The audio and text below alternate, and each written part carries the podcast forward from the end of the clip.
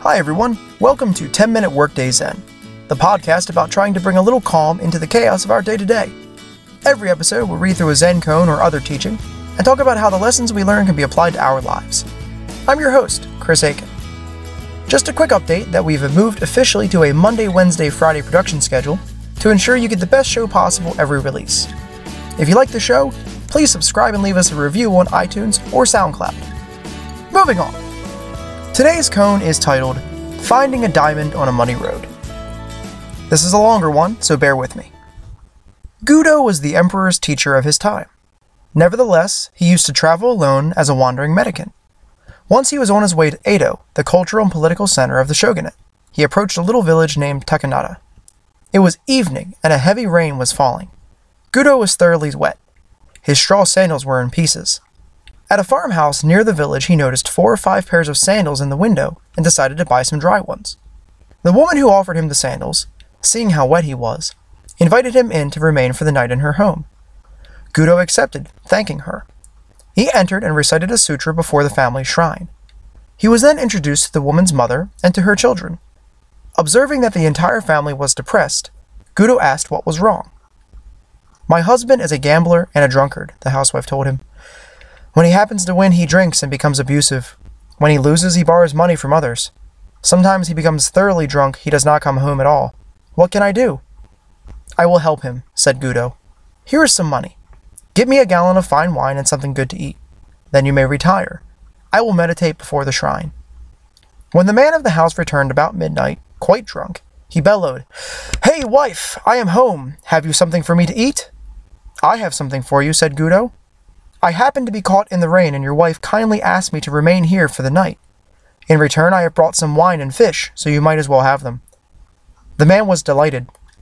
He drank the wine at once and laid himself down on the floor. Gudo sat in meditation beside him. In the morning, when the husband awoke, he had forgotten about the previous night. Who are you? Where do you come from? he asked Gudo, who was still meditating.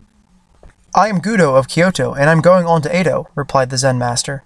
The man was utterly ashamed. He apologized profusely to the teacher of his emperor. Gudo smiled. Everything in this life is impermanent, he explained. Life is very brief. If you keep on gambling and drinking, you will have no time left to accomplish anything else, and you will cause your family to suffer too. The perception of the husband awoke as if from a dream. You are right, he declared. How can I ever repay you for this wonderful teaching? Let me see you off and carry your things a little way. If you wish, assented Gudo. The two started out. After they had gone three miles, Gudo told him to return. Just another five miles, he begged Gudo. They continued on. You may return now, suggested Gudo. After another ten miles, the man replied. Return now, said Gudo, when the ten miles had been passed. I am going to follow you all the rest of my life, declared the man. Modern Zen teachings in Japan spring from the lineage of a famous master who was a successor of Gudo. His name was Munan, the man who never turned back. In our koan, Munan found his purpose by interacting with the Zen master Gudo. By feeling shame and then being absolved of it via kindness, it was a wake up call that Munan needed to turn his life from one of near vagrancy to one of fulfillment.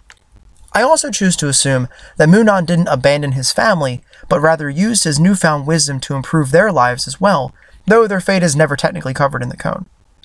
Today's lesson, then, is about finding your life purpose and using some channeled specific questioning to break yourself out of whatever funk you may be in. Maybe you need a career change after a decade in the same industry, or maybe you're a new grad that doesn't know what to do with yourself. In the end, you need the same thing. You need to ask the questions that lead you to the path towards a life of worth. So today, I'm going to give you eight questions I want you to ask yourself and try very seriously to answer them. Let's get started. First, which passion are you willing to sacrifice for?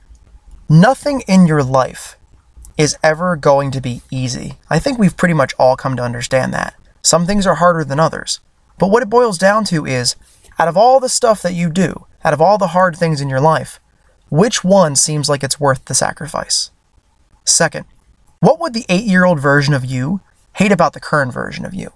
What's something you may have done in your childhood for the sheer joy of it that you no longer do because being an adult told you you weren't supposed to. Number three, what consumes you? If you want to say it a little bit more crassly, well, What makes you forget to eat and go to the bathroom? What could you do all day that would make you forget the rest of the world? Next, number four, how can you best embarrass yourself? New things are challenging, and chances are you're not going to be very good at them. But without the ability to go out there and embarrass yourself from time to time, you're never going to be able to do anything that's truly awesome. And then number five, how are you going to save the world? Pick a problem, any problem, and then use your passions to work towards solving it. Number six, if you knew you would die in one year and wanted to be remembered fondly forever, what would you do? This is pretty much related back to number five about saving the world, but what do you want to be remembered for? Number seven, if you had to teach something, what would it be? What are you so passionate about that you could teach it day in and day out for the rest of your life and never get tired of it? Then, lastly, number eight, what do others come to you for? What do other people tell you that you're good at? What are you the expert at in your group of friends or your family? Answering those questions is part one of your homework. Part two of your homework is what I like to call the What is my life purpose exercise. Here's how it goes take a blank sheet of paper.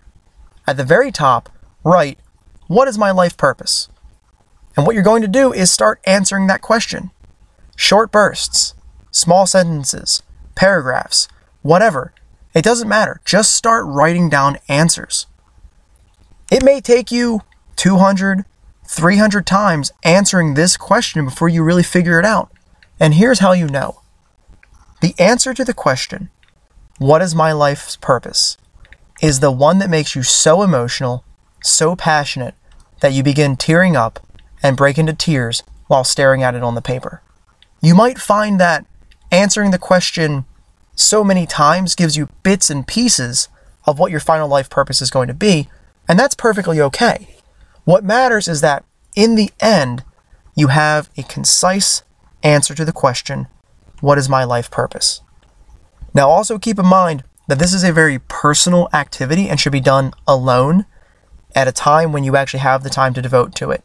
It might take you 20 or 30 minutes of just writing and thinking and doing this exercise before you know what it is you're supposed to be doing with your life. But look at it this way is 20 minutes of constant work really all that much in comparison to knowing why you're here?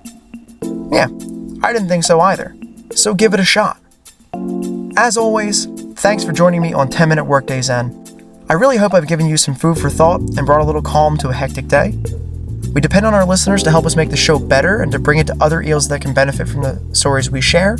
So subscribe, send us feedback, leave us a review. This podcast is produced by Aiken Entertainment. Music is from bensound.com. All rights are reserved.